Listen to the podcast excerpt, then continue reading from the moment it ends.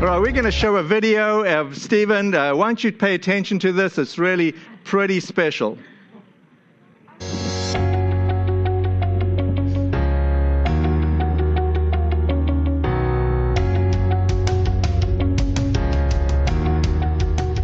I was struggling uh, at home, struggling at work.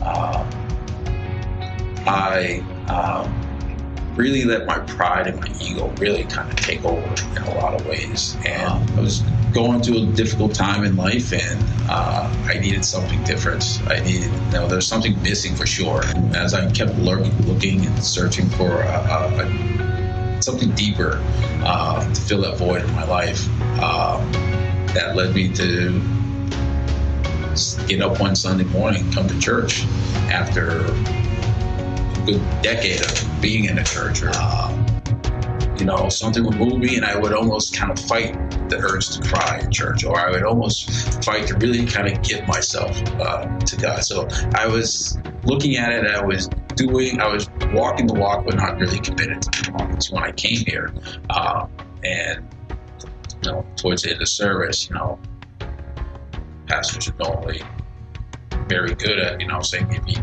haven't asked Jesus into your heart, you know, this is the time to do it. I said, that's something that I haven't done, and I know that I've been missing.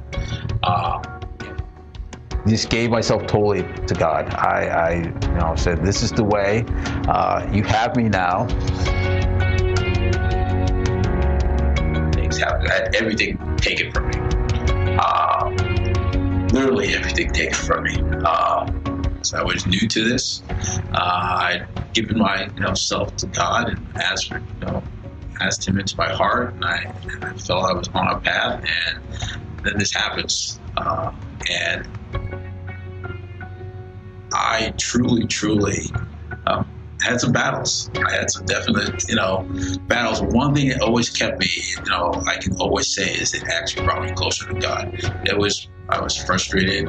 Um, felt rightfully so. I was um, angry at times. I felt rightfully so. Um, family and friends felt that I, you know, what was happening to me was, you know, unjust, and uh, it was it was tough. I had, you know, some time where I really had to. I had to make two choices. I could fall back, give up, not truly, uh, you know, lash out, I guess, uh, at God and say, you know, do the, the, the pity, the proverbial pity party and ask, you know, why me?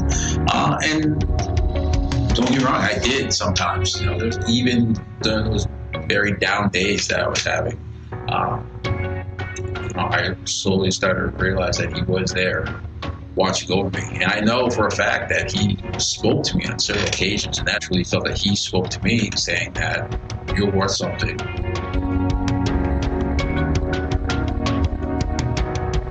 Myself more. Um, read the Bible more. Uh, I, I, prayed a lot more. I, uh, I looked at things not as cynical as I used to.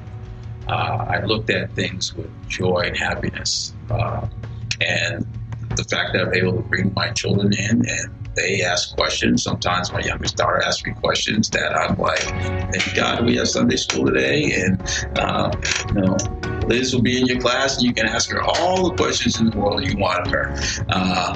Because uh, I don't think I'm ready for these very uh, very good questions from six year olds. But I'm, I'm very, very uh, excited uh, to truly have God back in my life and with me I shouldn't say back in my life. He's always been there. I just didn't recognize uh, that he was there.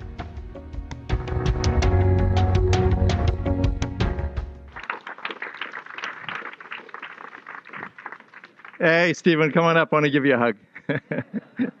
you know, that's pretty vulnerable. That's pretty real, man. It's, it's great. I'm proud of you.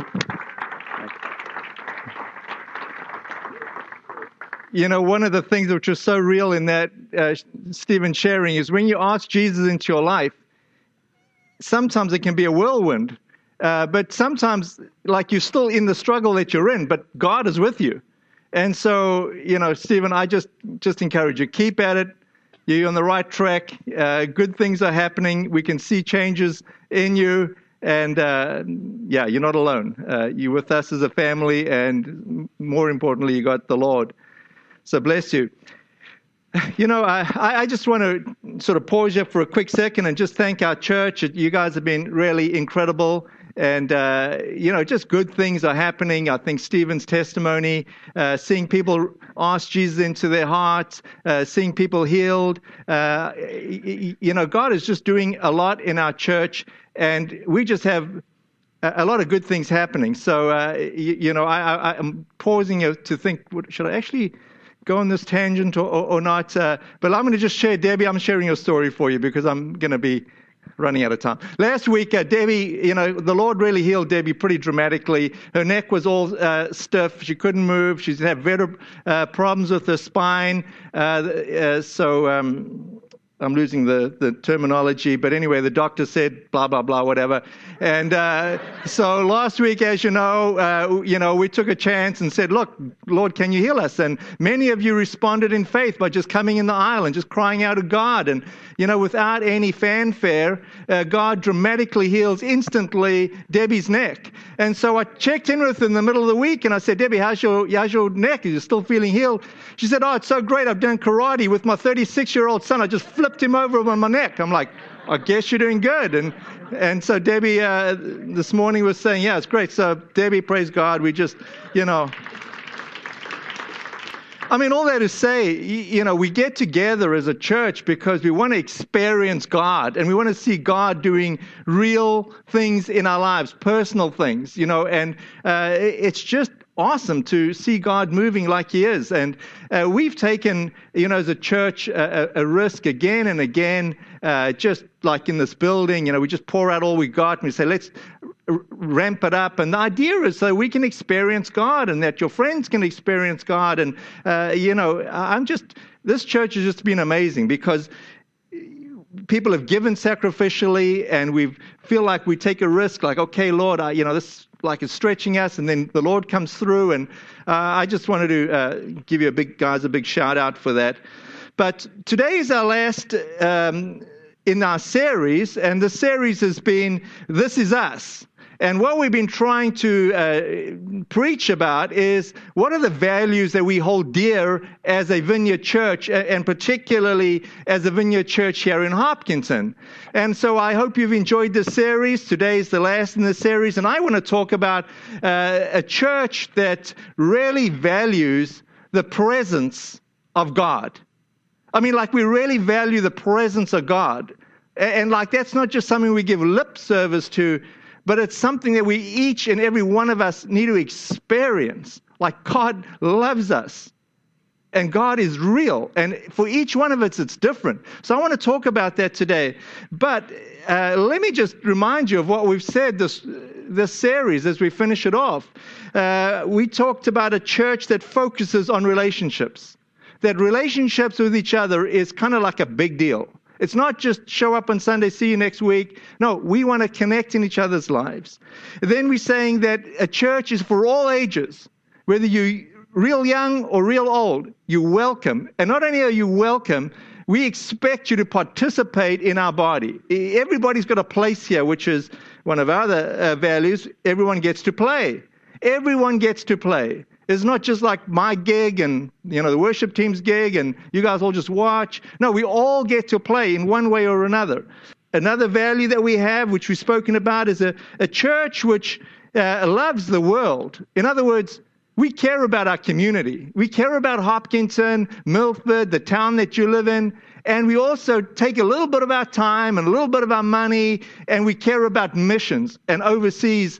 And, you know, for a little church, we just put a lot of effort into that. And we Thanksgiving's coming up. It's our big uh, turkey drive, and we'll be talking about that more. But you know, these are the things that we value in a church. And today, like I said, this idea of experiencing God. Next week, we start a new series, and I hope you'll uh, invite your friends. Uh, we're going to be looking at the book of Galatians and particularly talking about how do we experience God's joy. You know, so like Stephen's testimony this morning, it's like you can you get to feel like, okay, there's been some hardship here in his life. But how do you experience God's joy even in the midst of hardship? And what I am saying is it's very real. That, that's real Christianity. So I'm looking forward to our series starting next Sunday. I uh, hope you'll be with us. Last week, as I was talking, I was saying, how do these vineyard values, how do they get traction, not only here in our church, but like in other weird cultures? And it was just sort of bizarre to me to think that the first vineyard church outside of America was in Johannesburg, South Africa. Now, of course, being from there, I know the culture, so I can see the similarities and the differences.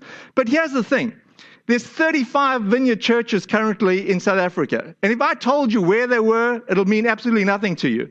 But for Henning and Amanda and myself, and I tell you there's a vineyard in Oudtshoorn, George, uh, you know, there's just like, you say, how is that even possible? In, in, in a, it, it, culturally, these are vastly different. Now, let me just say this. In Mozambique, there are 80 vineyard churches.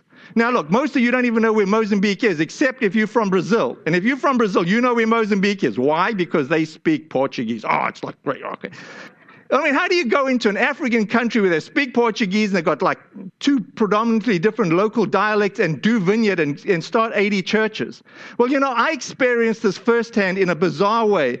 In, in I think it was 2003, uh, I went down to Chile now, again, I've got to give a shout out to John Lynch, our treasurer. And, and again, as a church which is willing to risk significant money, this is what happened. I went to, I went to John, he was, he's our uh, on the financial team. And I said, John, uh, the vineyard pastor at the Framingham Vineyard invited me to go to Chile because there's a conference down there. I said, I, I, I, do you think I should go? It's going to be like, it'll probably cost our church like $5,000 for me to go down there. And I got no idea why I'm going down there. I don't speak Spanish. I don't know anybody down there. I'm just going because Randy, the pastor, asked me, and I kind of thought maybe it's a good idea. What do you think, John? Do you think we can, as a church, spend $5,000? And John's like, yeah, I think you should go. And I'm like, whoa, I, I don't know. You know, this is kind of, but this is how we are as a church. We're willing to take ridiculous amount of risk on things that we don't even know if there's going to be a payback. But let me just tell you what happened when I got down there. I get down there, and the guy that's doing the conference on the kingdom of God is Derek Morphew, a South African. And I'm like, wait a bit. He speaks very clearly. I mean, he's got no accent. It's just really great. but I'm in a Spanish culture, Chile. I'm like, and then I meet a guy down there from Sevilla, Spain, Seville.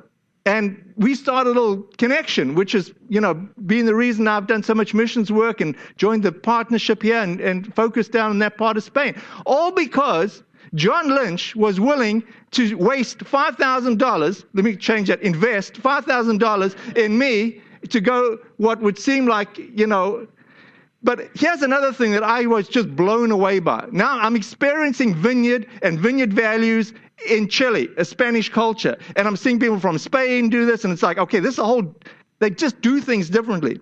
But then I met Noel. Noel is from Kathmandu, Nepal. And I'm like, Noel, how on earth do you do worship in Kathmandu? And then he starts explaining to me, oh, yeah, well, you know, we just do it like this. And I'm like, I, I, my eyes are like this big. I'm like, Really? And then how do you do baptism? Oh, baptism's a big deal because when you get baptism, this is like illegal. I mean, you like you committing. That means you're totally into God. Your family's to uh, ostracize you. You could go to jail. And uh, so, how many baptisms have you done? Oh, I think we've done about 300. I'm like, really? Ah, I think God is doing something using vineyard values. But here's the one that that is, is the intangible. Experiencing the presence of God is not cultural. It doesn't matter if you're in Kathmandu, Nepal, if you're in India, whether you're in South Africa or Chile or Spain or Hopkinton. The important thing is that we experience the presence of God. And when we do, it is life giving. And it's like we want more of the experience of God. So, uh, you know, let me just pray. I'm praying Psalm 19:4. Uh, Lord, may the words of my mouth and the meditation of my heart be pleasing to you, O Lord. I just pray, Lord, that for your presence to be here. Lord, we can only ask you. We can't uh, do anything about that. You either show up or you don't, but we just invite you. We invite you to be more present. We, we invite more of you in our lives. Lord, we just invite you to, to correct us and change us. Lord, I thank you that you love us. And today, Lord, I pray that each person experiences your love and your presence. Your spirit is welcome here. In your name, Jesus. Amen.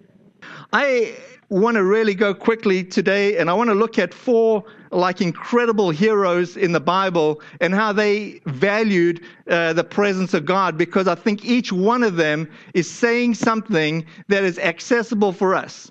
I want to look at Moses. I want to look at David. Uh, I want to look at uh, uh, Paul in the New Testament and then the Apostle John. Now, of course, I, I just have to be brief because there's just so much that could be said. But Moses, Moses was like the giant in the Old Testament. And uh, Moses has taken the Jewish people out of Egypt. He's in the middle of, you know, the desert. He's seen God do incredible miracles. The people have seen the presence of God and God doing all, you know, all sorts of incredible things. But Moses gets to the breaking point and he says, No, I'm not doing it anymore. So I'm in Exodus, I'm in Exodus chapter 33, and Moses is having this dialogue with God. And he's saying, God, listen, uh, you know, it's not a question of do I doubt your reality? He, he, doesn't doubt that. It's not a question of does he doubt God's power? And he, no, it, it, it, that's not the issue. The issue is Moses is super frustrated with the people. And he's like, Really? God, really? I want to do this again. And so he's going backwards and forwards with God, and he has this bargain with God, and he says, God, listen, if your presence, if your presence will be with me, then I'm going to continue. But if your presence is not with me, I'm out. And God responds in an amazing way. And he says to, to Moses, Moses, my presence will be with you. And when my presence is with you, everything is going to be okay. Doesn't mean to say everything's going to be easy, but everything's going to be okay. And then Moses responds and he says, God, that's a differenti- differentiating factor.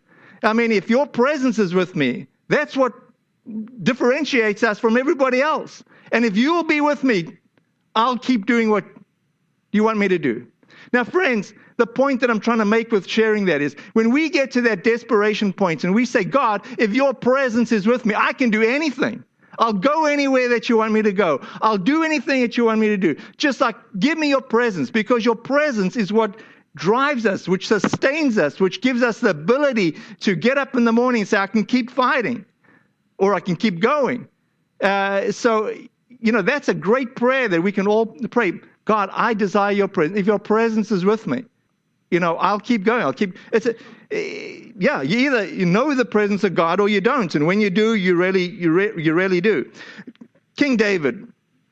You know, ironic that these two heroes in the Old Testament are both murderers. You know, Moses and King David, murderers, and yet God says these are gr- great people. I mean, there's just so much to be said about that, of how much God loves us as people. And when we're willing to follow God, how God, like, okay, I can overlook some pretty, like, gross issues here. I can give each one of you hope in your life. And David, you know, in the Psalms, we start reading how does he connect with God? How does he experience this presence of God? How does he, you know, keep on going? And uh, a few Psalms I just want to read to you quickly Psalm 16, 11.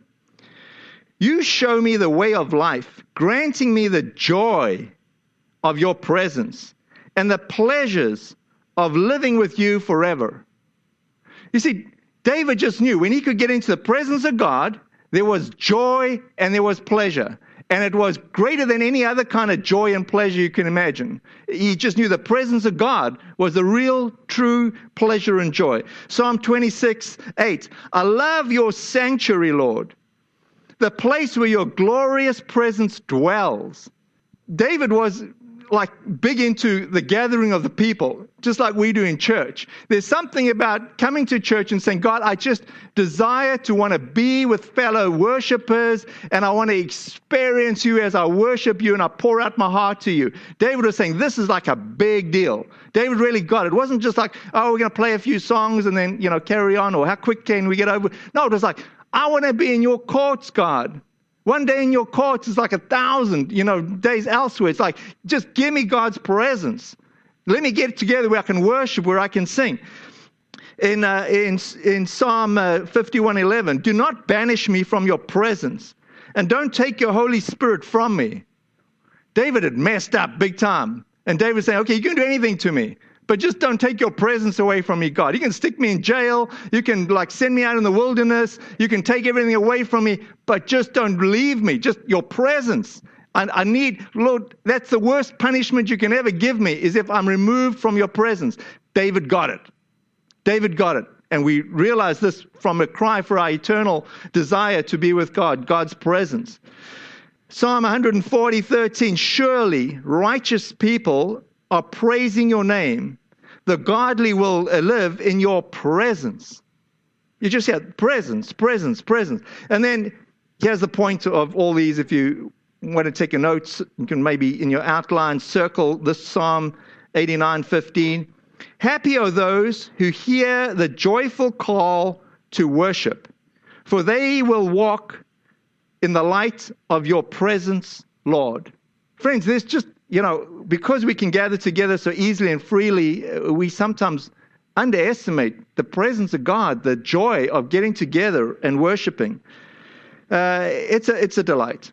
So, what I am saying is both Moses and David value God's presence. Now, the Apostle Paul uh, talks about how we can experience God's presence in a whole different way. Uh, David, it's like through worship, like we really can connect through worship. And the Apostle Paul is saying it's through prayer, and we can really connect with prayer, and we need to be involved in prayer. Uh, we should have a lifestyle of prayer. And prayer to the Apostle Paul isn't a few guys getting together and making petitions God, please do this, please do that. No, the Apostle Paul's idea of prayer is perfectly explained, uh, I would say, in Ephesians uh, 6:18. Pray in the Spirit at all times and on every occasion. Stay alert and be persistent in your prayers for all believers everywhere. I mean, that's like broad. I mean, that's like everybody, everywhere. Be persistent. Be praying in the Spirit. And then 1 Thessalonians, Thessalonians 5.17, he has the point. Never stop praying. It's not just like, okay, I'm praying when I'm in a prayer meeting. No, you, you are praying from the moment you wake up to the time you sit down. You're just inviting God's presence. God, I'm praying for this. God, uh, direct me in this. God, help me in this. God, bless this. God, I give this to you. Give me, help me in my thoughts. I mean, it's a permanent dialogue with God all day long. That's the big idea from the Apostle Paul.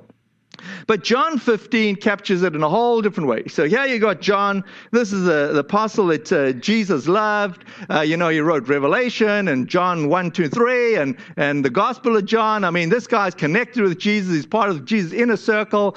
And Jesus, like, explains to him in, in John chapter 15 this awesome, like, great picture because it's not just a picture, it's so uh, appropriate to our living, which is the vine and the branches the vine and the branches. I mean, it is just one of the most like fantastic sections of scripture. Uh, chapter 15, verse 1 I am the true grapevine, and my father is a gardener. So Jesus says, I'm the grapevine. My father's a gardener, and uh, I'm the grapevine. It says, Remain in me, and I will remain in you. For a branch cannot produce fruit if it is severed from the vine and you cannot be fruitful unless you remain in me. Great picture. It's not like, okay, you know, it's Sunday, I'll check in with Jesus, but the rest of the week I'll just do it on my own. No, I mean, that kind of mindset, you just like wither and die. It's like you remain in Jesus, like every day. He's sustaining you, He's giving you the stuff. And if you remain in Jesus, He promises to remain in you. It's a great, great, great promise. Verse 11 I have told you these things so that you will be filled with my joy. Yes, your joy will overflow. I mean, this is the promise of Jesus. When we connect to Him, we experience joy in every situation, on all occasions. I mean, it's just incredible. So the point is that Jesus is vital. Jesus is stimulating. Jesus, you know, can just help us connect. Many of you know that uh, I am like musically like the last pick in any musical team. I was glad Sanaya was standing next to me today with things, and Rod was leading us because if Rod is not like giving me this, I'm like, I just like, you know, I just like music, I, don't, I just, whatever. But here I am, I'm finding myself, like, I got to talk about worship because, like, worship is like a really big deal. And I love worship. I just love worshiping. You know, I, it's too bad I'm like musically inept, but so what? I mean, I can still worship. But at the conference that we were at in the summer, uh, the vineyard gets together, and many of you are at the conference. So, the Northeast, all the vineyard churches in the Northeast, we got together in Syracuse, and we, we had a week together of, as a conference. And one of the ladies from Connecticut uh, was doing a like a TED talk uh, on worship. And I sat there and I, and I listened to her, and I said, I could never articulate it the way she's articulated. I just love what she's saying. She's, she's speaking my language because she was talking about worship and connecting with the presence of God. So I want you to watch this video. It's a little bit of an extended clip, but why don't we watch this uh, girl from New Haven, Connecticut explain worship to John us? John Wimber once defined worship as the act of freely giving love to God.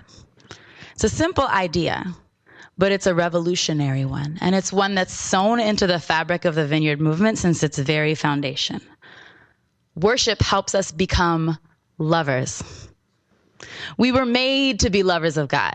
We weren't just made to be a people who knows all the right things about God, a people who do all the right things. We were made to be a people in love, made alive by love and head over heels in love with God. The vineyard taught me that. I didn't grow up going to a vineyard church, but I did grow up singing vineyard songs. Um, I actually sang them in English and in Spanish at the bilingual church that I went to as a little kid. And what always struck me so much about those songs is that they were love songs. All of them were love songs, sung directly to God with the expectation that God would respond. And this first part, love songs to God, is actually something the Vineyard takes really seriously. Talks about it as a core value of worship, this idea of intimacy. Draw me close to you. Never let me go. I'll lay it all down again to hear you say that I'm your friend. Nothing else can take your place to feel the warmth of your embrace. These are strikingly intimate songs. And real talk, when I first was introduced to this way of relating to God through worship, I didn't like it. Mm-mm. I didn't like it at all, actually. I thought it was super weird. Um, it made me really uncomfortable.